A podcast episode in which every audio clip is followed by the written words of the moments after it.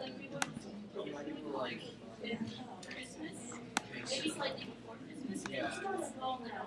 And then we came back, we were like, no, it's like twice. God, you broke through the tongue and way too soon.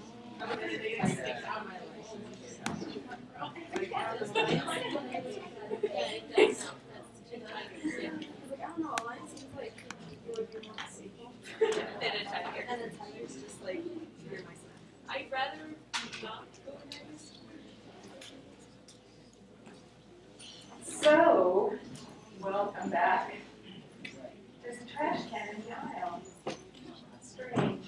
And then that exit door on this side is apparently locked, which is horrifying to me. I don't know why it would be locked. Um, and, and last night on PBS, they played the documentary about the, sh- the, um, oh, what was it called? It was this fire in a factory the, the Triangle Shirtwaist Fire, in which there was a fire and a lot of people got stuck in a building. It's very horrifying, and then the next thing I know, we come in and one of our exits is locked. So if there's an emergency, you guys, use the other exit, okay? Hopefully we won't burn anything down. Nobody, nobody has fire. But some of us are fascinated by fire. Okay. Homework four is coming in on Friday, correct? Yes. Do we have any homework four questions? It's because it's, you've already finished it and submitted it. Maybe it's because you haven't yet looked at it because it's busy, you're busy. Yes. Okay, fair enough.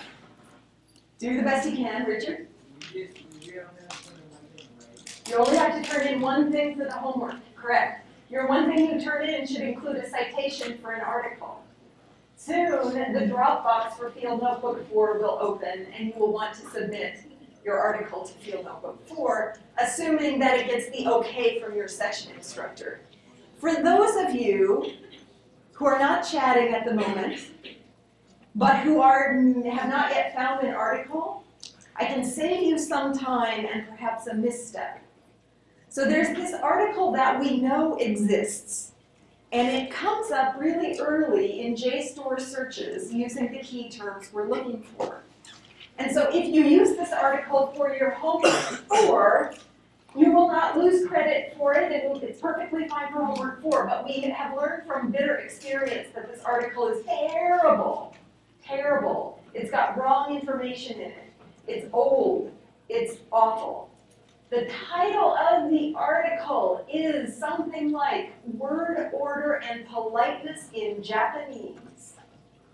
The article looks like it was written on a typewriter. It's in typewriter font, and the publication date is somewhere in the 1980s. We're going to see how many people turn that in for, uh, for homework four. We didn't warn you in time, so you might turn it in. It's worth full, full credit for homework four. But if you do turn it in for homework four, we're going to actively dissuade you from using that for your field notebook four. Because we know that is a bad article, even though there's no way to tell from the citation. Yes? You know what it is specifically like Japanese women? I don't recall. We'll publish the full citation as soon as we can so that you can check and see. Um, if you found that article, you didn't do anything wrong. But we just happen to have secret information about it that is terrible. So we may dissuade you from using it. Um, okay. So that is my comment on our calendar so far. So far, and homework four is the last ever homework. Yay! Yeah. So kind of the, pace kind of slows down here at the end. Let's see. Ah, I had we had voted last time on what topics we wanted to keep, and what we maybe needed to jettison, given that I'm behind in presenting topics. So this week, last time we met, we talked about question formation processes, right? And then this time, I'm gonna focus on pragmatics and politeness. This is the material most relevant to your field notebook four. Then what I wanna do is adjust the upcoming topics in this manner. So I'll take these away. We will go ahead and transition right to animal communication systems after this. We might have some pragmatics information that sloshes over into part of Monday. We'll see how, how it goes. Um, but on Monday, we should be able to start the unit on animal communication systems. And then, history of human languages was the one that got the fewest votes, so it's gone. Language in the brain, language and consciousness, got a lot of votes. So we will spend our, our good time on language in the brain, language and consciousness. Local languages got, was the penultimate, it's the second to the worst. Um, here's what I thought we could maybe do that would liven that up and sort of tie things together in a way that might make sense for us. Language variation is the study of dialectal variation. And dialectal variation in languages relates to their history and it also relates them to particular places. And I hadn't built it into the syllabus before, but I think it would be, people want to know. Like we find dialectal variation interesting, right? So I thought we could maybe sort of do a, a little mini unit at the end, and then that leads us nicely into the unit on to bad words and taboo language. Now notice that there are no readings assigned for these topics. We don't have a module yet written to cover them. There's a few articles in the Rickerson and Hilton text that relate to these ideas, not many. So, so what you get on these topics is what you get from lecture. What we test you on on exam two is what we cover in lecture. All right? So that is my plan for getting us from now till the end. Um, and we will see how that goes. Hopefully it will work out. All right. I posted a little extracurricular activity announcement to D2L. If you're interested in becoming more civically engaged as a youth, um, you should check this out.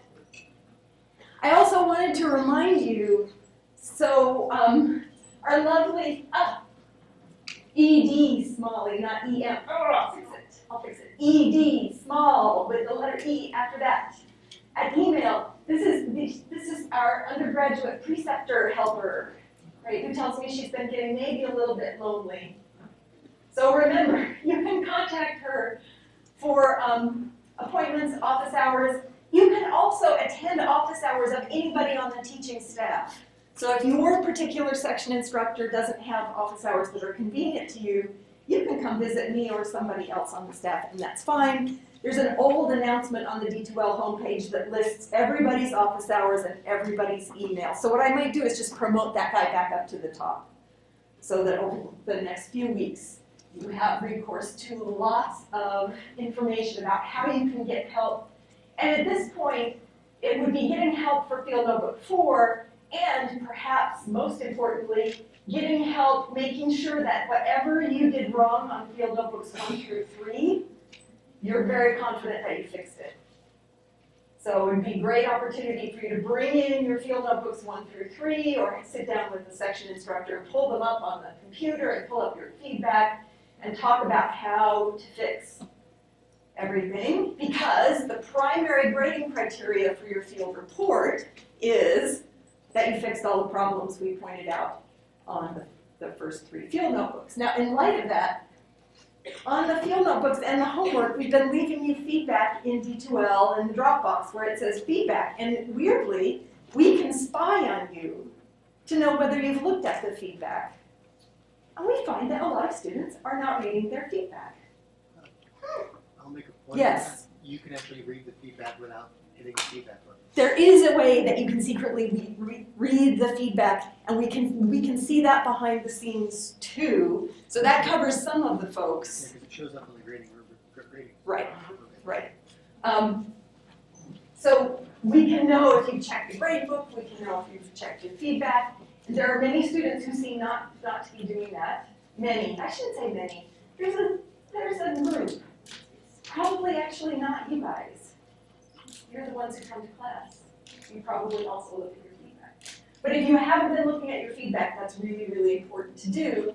Um, relatedly, I have three students who actually are probably here today because these are students who have been reliably receiving lecture participation points via their clicker or responseware, except none of those points are in D2L.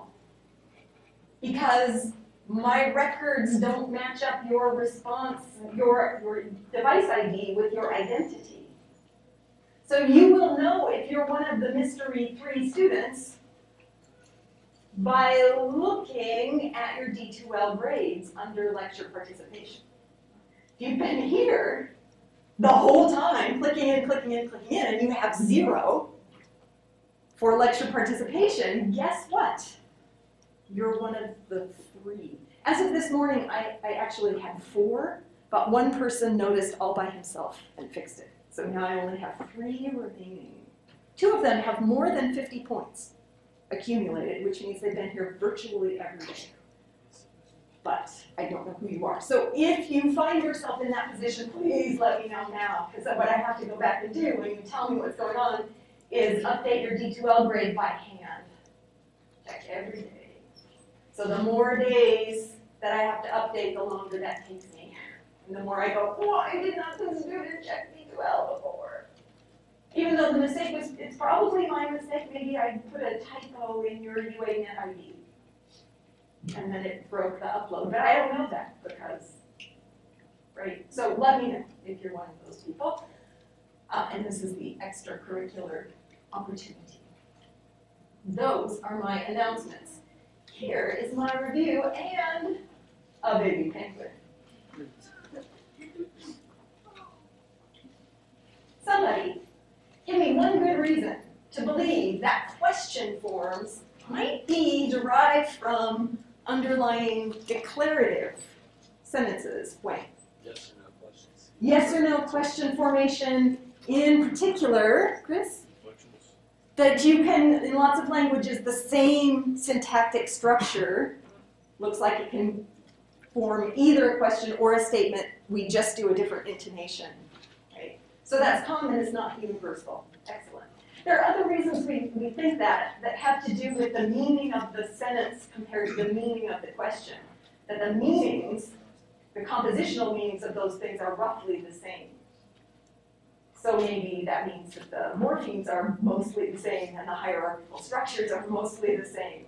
And we just have an additional element in the structure telling us, interpret this as a declarative or interpret this as a question. Three ways English speakers make yes no questions. One of them was intonation only. Cassandra, do you have another one? Adding the A. Adding the question particle, A.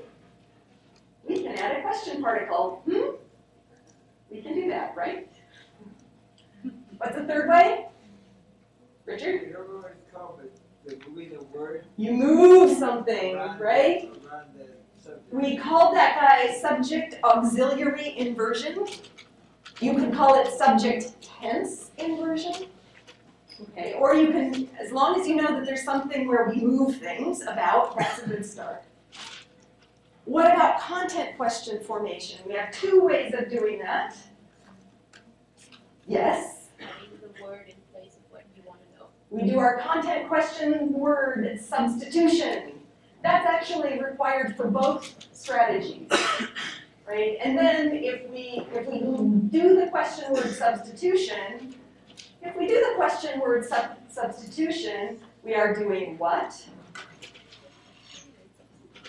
That's an echo question. Echo question. Also known as WH in situ. If you've read the article, WH in situ means content question word gets inserted wherever the thing was that you're asking about, and you say it right in that position. The other option then is that you move things about, right? Do we do subject auxiliary inversion in English when we form content questions?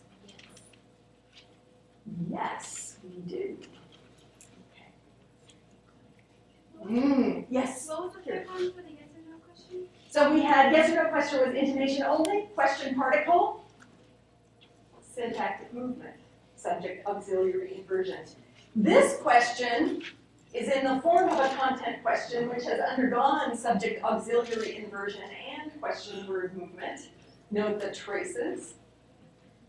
But it's asking you a question that we actually didn't cover in class, something that we mentioned in the reading. There is this phenomenon in English called do support. We talked about it, we just didn't use that term for it in class last time. Any guesses what do support is? Maybe someone not in the front three rows. Somebody who's Facebooking, but who will nevertheless know do support. Do you remember how we talked about that little crazy verb do or did? You know how it gets stuck in a question sometimes if we didn't have an auxiliary to move? That's, that's called do support in literature. Now, so if you are comfortable with those concepts, I think you've got it going on with respect to question formation, and I think you're capable of coming up with some question formation rules for your language, picking from among those, right? I would really, really encourage you, if you used good sentences for Field Notebook 3 and your, your feedback that you'll get this week on Field Notebook 3 says, oh, great sentences, excellent. I would encourage you to use those as the sample sentences on which to build your questions for field number four. Then you don't have to make up whole new sentences. You can just make those guys into yes, no questions or content questions. Now, this little label down here is actually relating to the slide title. Topic for today is pragmatics. One sort of theory of how speakers do what we call pragmatics Pragmatics is the study of how people do things with language, how we use language to accomplish particular kinds of goals. One theory relating to pragmatics is called speech act theory. In your homework four, one of the questions you're supposed to answer is, what's the difference between a direct and an indirect speech act? If you've read the chapter on pragmatics, you will know the answer to that question. If you haven't, here's some practice at identifying those things. This slide title, Review, has a particular linguistic structure in English. Its form tells us it's an imperative. Remember we talked about sentences come in sort of three flavors, declarative, interrogative, and then imperative, the command form. What about this tells you that it's an imperative? The exclamation point is one way in writing we communicate that information, right? If I say to you, review, who is supposed to review? It's a second person subject unpronounced in English. We can have those kinds of things only in imperatives. So I will say that this has a linguistic form of imperative. And I will tell you that my intent in putting it on the slide is also an imperative intent that is, I want you to review. Okay? So I'm going to say that this represents a direct speech act. It's a speech act because it's an action I'm doing trying to accomplish something using language, using speech. It's a direct speech act because the form of the statement is the same as my intent for the statement. Now, here's the same slide, different header. The header says, this slide is to help you review. That's a declarative linguistic form. Sometimes we speakers of English use a declarative form even when we actually mean to get you to do something, right? So I could have labeled the slide this way with an imperative intent. And if I've done that, I've just performed an indirect speech act. Make sense? The linguistic form doesn't match my intent. Let me give you another example. Might you like a little review? now we have an interrog- interrogative, interrogative form, but I still am trying to get you to do something. So is this going to be a direct speech act or an indirect speech act? Indirect, correct. So you now know how to define direct and indirect speech acts. Now let me ask you this. In terms of politeness, let me go back. Is that the most or the least polite way of doing it of the three? Least, right? I would interpret that as the least polite, though most direct. It's Kind of in the middle, maybe? The question form is almost over polite, right? So when do we use indirect uh, speech acts like this in American English? Well, if you go into a, a restaurant and you're looking at the menu and the waiter approaches, does the waiter say to you, order? Does the waiter say to you, you might want to order? What does the waiter say? Would you like to order? May I take your order, please? Indirect politeness. Why does the waiter do it that way? He's- Go ahead, Richard. Because he's not telling you what to do, he's asking you if you'd like to do it. And why does why does the waiter have to ask you rather than tell you? It's his job. Because you're the customer, right? There's a social hierarchy at stake. And we all agree, as members of this speech community, that even if we don't realize it, if you participate in that kind of exchange and don't notice that it's weird, it, it's weird in the sense that we're not being direct with each other. We're taking it for granted that that unequal relationship should be maintained in this particular way. Okay? Now, if you go to other places, other speech communities, there might be other ways in which those kinds of relationships are maintained, right? And other contexts in which they're called for. So one could imagine a community in which they don't have this cultural belief in the customer is always right, where in fact, a, a person trying to purchase food is the low status person, and the person trying to sell the food is the high status person, and you could imagine it going the other way. What do you want? You could, right, you could, you could even imagine a community in which the direct speech act was interpreted as polite, and the indirect speech act was interpreted as rude. So if you want to imagine that happening, think of people you know or situations maybe you've been in where someone is being kind of hyper polite to the extent of being annoying. And you'll see that there, it's not just that more indirectness always means more politeness. Go ahead, Cassandra. So in this community where would be better, why would they ever come up with indirect? Ah, so the question is, in a community in which direct discourse would be conceived as polite, indirect discourse in a particular context perceived as rude, why would you ever use indirect discourse? Well, so one reason might be that in every community, speakers always have the opportunity to be polite and always have the opportunity to be rude. There is no such thing as a community that exists in which everybody is mandatorily always polite and there's no other way around it. Kira, Do you personally know of any communities in which, like, the waiter, for example, is? I don't know of any communities in which, so part of the problem is the notion of restaurant is sort of tied to a particular set of speech communities.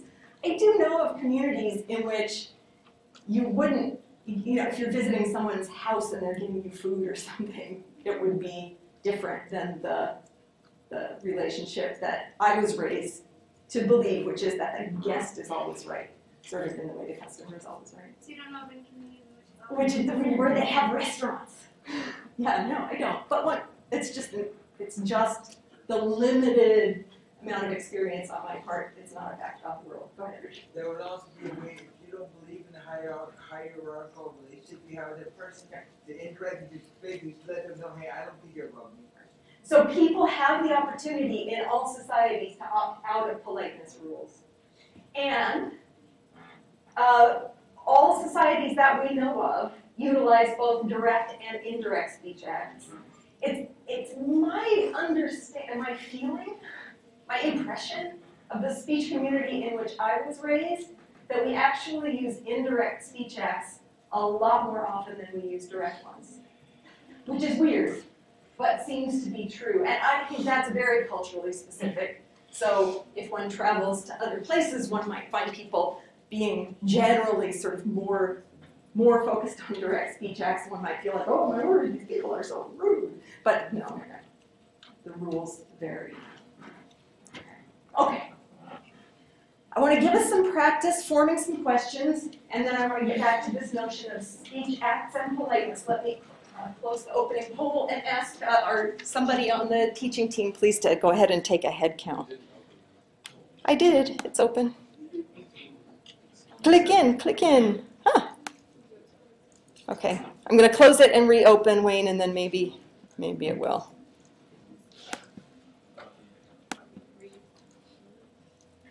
Yeah.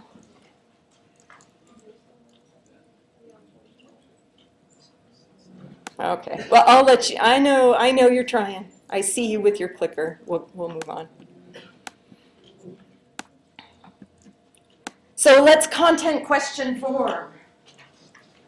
So the thing in blue in the sentence is the thing I want you to be asking after, right?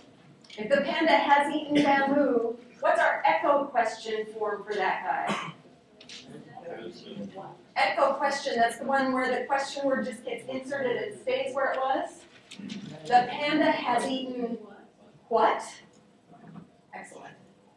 Now, if I want to make that into a complete question with movement, I should get a thing that my clicker won't advance to.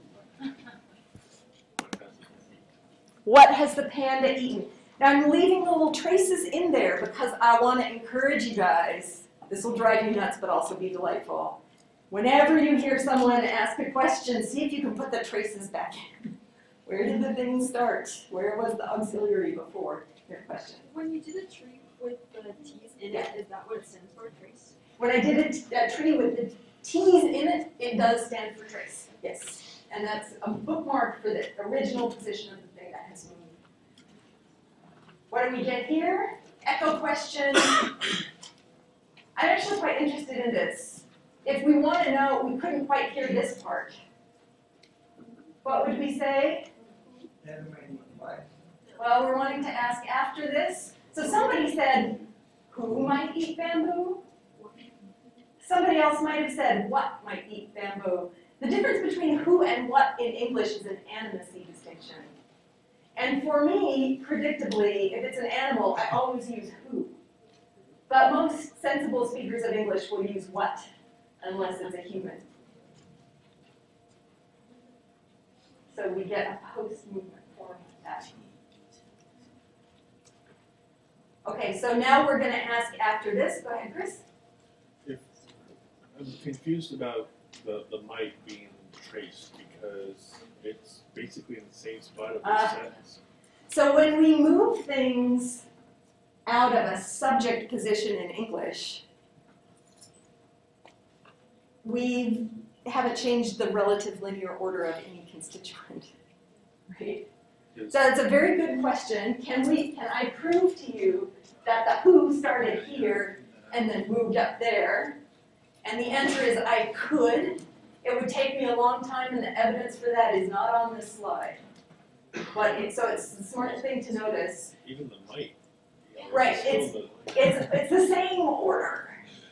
Uh, movement out of a subject is interesting. It's interesting. like the mic doesn't change, it's still the same place. Move I'm confused. Yeah, so if we, if we believe that we just do every question, every content question the same way as every other, notice, if we start out with who might eat bamboo, we do our question word substitution, and we get who might eat bamboo. We do our subject auxiliary inversion, we get might who eat bamboo, which we never pronounce.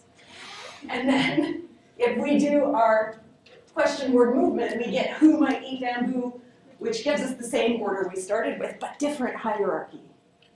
So the proof of this has to do with things we know about evidence for the hierarchical position of these things. It has to do with complex meaning construals that are crazy.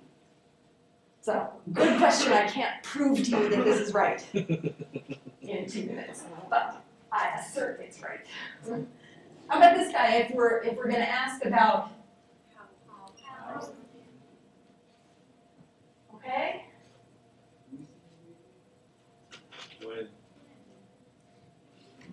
panda ate yesterday becomes when did the panda eat? So we have a question we're asking after time. Go ahead. The second to last one, why did you put bamboo back in since that wasn't in the... Oh, because I'm crazy. the, okay. The panda is eating greedily. It should be the panda is eating greedily. Oh, you can't put it in that order, huh? With bamboo. A plus for you, erase bamboo. Um, how about this one? I look great. How do I look? How, how do I look? Uh, and here, with question forms like this, we start to step into the world of pragmatics. If somebody you know asks you, how do I look? I. What do you say? Imagine. You can think about a girl you know, you can think about a boy you know, anybody you want. Imagine. This is what you see in the person that is how do I look. That's just a content question, right? In terms of its compositional meaning, we should be able to answer with anything that fits that category of how. So, appropriate answer could be, uh, you look really stupid. we don't answer things that way. So I'm gonna, ask you now to vote on various um, responses. So I'm gonna give you a response in a moment. In each case, well, I want you to start out, wait, wait, wait. I animated this wrong, I think. Let's do our first, sorry, first poll. Um, imagine that somebody asks you, How do I look? Somebody dressed maybe like those people on the previous slide. First poll. Imagine that person is your significant other. That is boyfriend, girlfriend, husband, wife, sweetie. Vote one if you would answer, You look great. Vote two if you would answer, I like those colors. Three, go change your clothes. Is- is Four, it's warm outside. This is for your sweetie. So give me what you think you should answer if your sweetie is asking you that question. One is, it's going to vary. There's no right or, well, there's a right or wrong answer. but it depends on the sweetie, right? I'm just interested. Please pick a selection in the next three or two or one.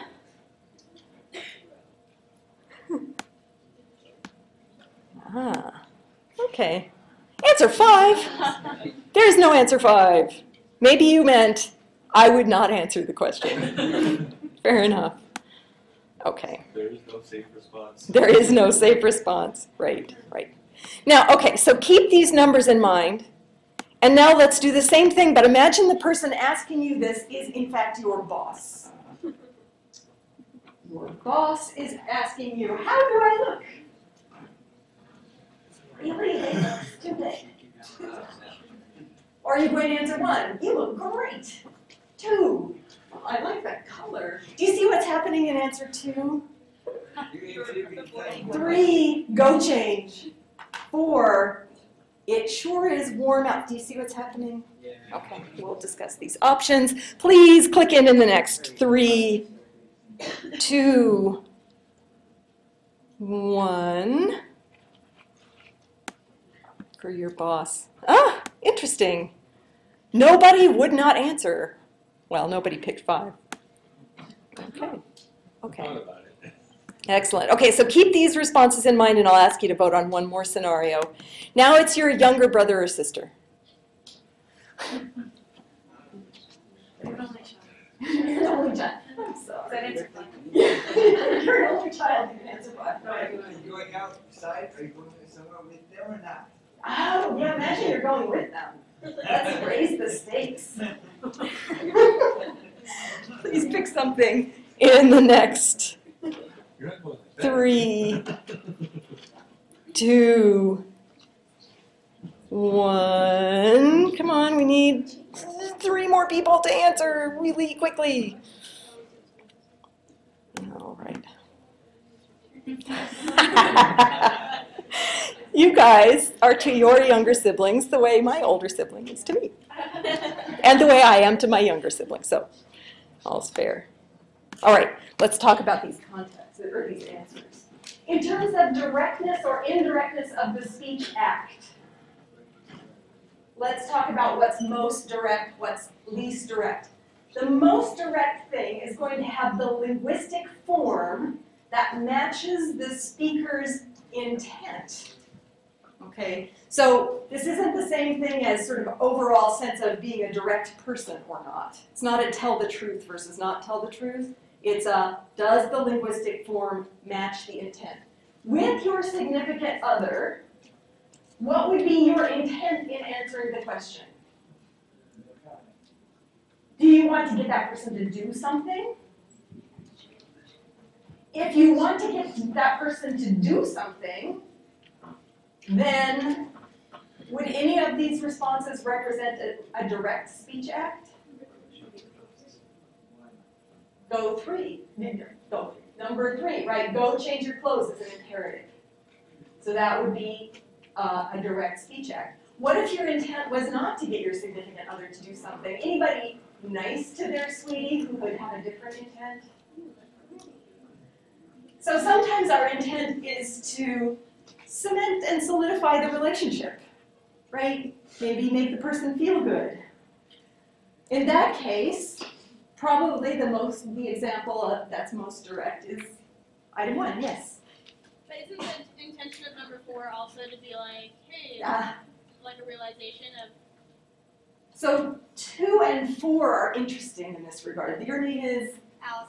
Al, that's a really good question. Isn't four also kind of the intent, really two and four are intentional, the, the intent might be to avoid hurting the person's feelings. They're subject changers, yeah?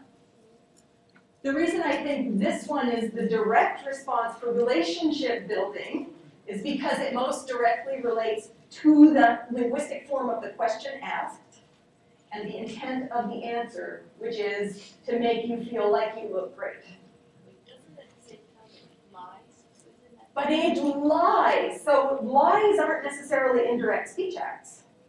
But they are violations of certain conversational norms, which we shall talk about later. Yes. Yeah, well, well, the whole thing is that I've had different girlfriends, some would prefer me to say one, no matter what they look like. Some if they, if they look Right. like that, they go in a dress. If I let her go outside and that's So- without telling her, I get in trouble. Whether, remember, whether this thing counts as a direct or indi- indirect speech act is whether the linguistic form matches the speaker's intent. The appropriate answer for any given relationship might be different, right? It, it hinges on speaker intent. The reason I think two and four are most likely to be examples of indirect responses uh, is because they, the linguistic form of these utterances does not relate to the substance of the question at all. Do you see why that might be an example of indirectness in a speech act? They're subject changers. This one is a little bit more direct than number four because it at least relates to the ensemble. Right? It's a way of picking out some detail that you can say something nice about. So, so it's a little bit more direct than number four. Really, really common mistake for students to make when we're looking at speech acts is to confuse personality-wise directness, honesty, bluntness with speech act directness, and those two things are separate concepts. Excellent. Okay. So, pragmatics, the study of how people do things with language. And we can talk about pragmatic meanings being sort of another layer of meaning beyond the compositional one. So remember, compositional meanings are determined by the meanings of the morphemes, right? And one other thing, and their hierarchical relationships. And what that gives us is the literal meaning of any utterance. The literal meaning.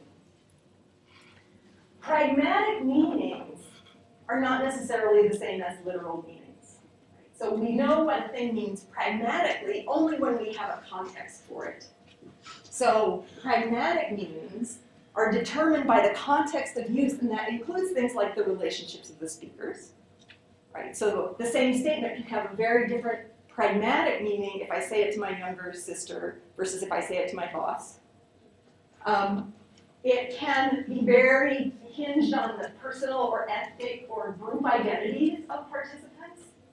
So I can express solidarity with a friend in certain ways, in certain social groups, that wouldn't work in other social groups, or if I'm trying to identify myself as a different, coming from a different group. And different speech communities have very different norms about what you're supposed to do to convey pragmatic meaning correctly, right? So usually when we study uh, meaning in language, we think that in order to understand the pragmatic meanings of utterances, you first have to get their compositional meaning. So you have to know what the literal meaning of the thing is. But then you have to know more information than just the literal meaning. You have to know things about context of use, the particular speakers, the speech community, group identities, those kinds of things. So, that's a baby sloth in pajamas. I'm going to give you an utterance and I'm going to ask you to give me some ideas of what you think the pragmatic meaning might be. It, make me look fat. The appropriate response is always no, correct? What's the pragmatic meaning? Why do people say this kind of thing? Because they're insecure, right? They need reassurance, they're worried. So it's expressing insecurity, it's looking for reinforcements. That's the pragmatic meaning. How about this one? This is one we will use.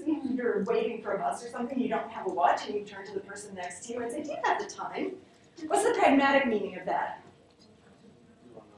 Tell me what time it is, right? Now, what if the person answers the question literally? Yes. Compositional meaning doesn't always get us very far. right? But our rules for interpreting pragmatic meaning are really, a lot of them, ooh, I just spit. Are, a lot of them are, um, they're really, like, we just take them for granted. We don't even notice we're doing them. How about this one? Oh, those fries look delicious. Fries. Get me a fry. I'm hungry. Yeah. What beautiful earrings. I. So this is interesting. The study of compliment giving and receiving cross-culturally really interesting. There are many societies in which if you make a, a speech act like that, it's a request. The polite response is the person gives you the thing. Now imagine you're someone from my speech community in which compliment giving is a part of politeness. It's meant to make you feel happy. And I walk around in some such community where I'm a visitor, telling everybody I meet, oh, what beautiful earrings. Let me get them to you. And oh, what a lovely necklace. Uh, oh, and a beautiful home. and people don't want to talk to me anymore. Right? Because our understand our cultural understandings of what these things mean really differ. Now, okay. So imagine a scenario, person A and person B. Person A is probably me because I usually spill coffee all over. So imagine person A walks into the room and they're covered in coffee. Person B says, you spilled coffee on yourself. Person A says, you're a genius. Now this, this guy is really interesting because compositionally it means you are a genius. But pragmatically, what does it mean? A moron. It doesn't really mean. Right. So, so there's this, this thing we call sarcasm. Sarcasm is a way of building pragmatic meaning. In English, sarcasm has a particular kind of intonation often. You're a genius. We can cue each other to believe the opposite of the compositional meaning of what we say. Here's who's really terrible at detecting sarcasm. Anybody under about eight. So when we think about acquisition of the parts of our grammar that we've studied so far, sounds and word building and sentence structures, question formation, most kids have that stuff almost completely mastered by the time they're between five or seven years old.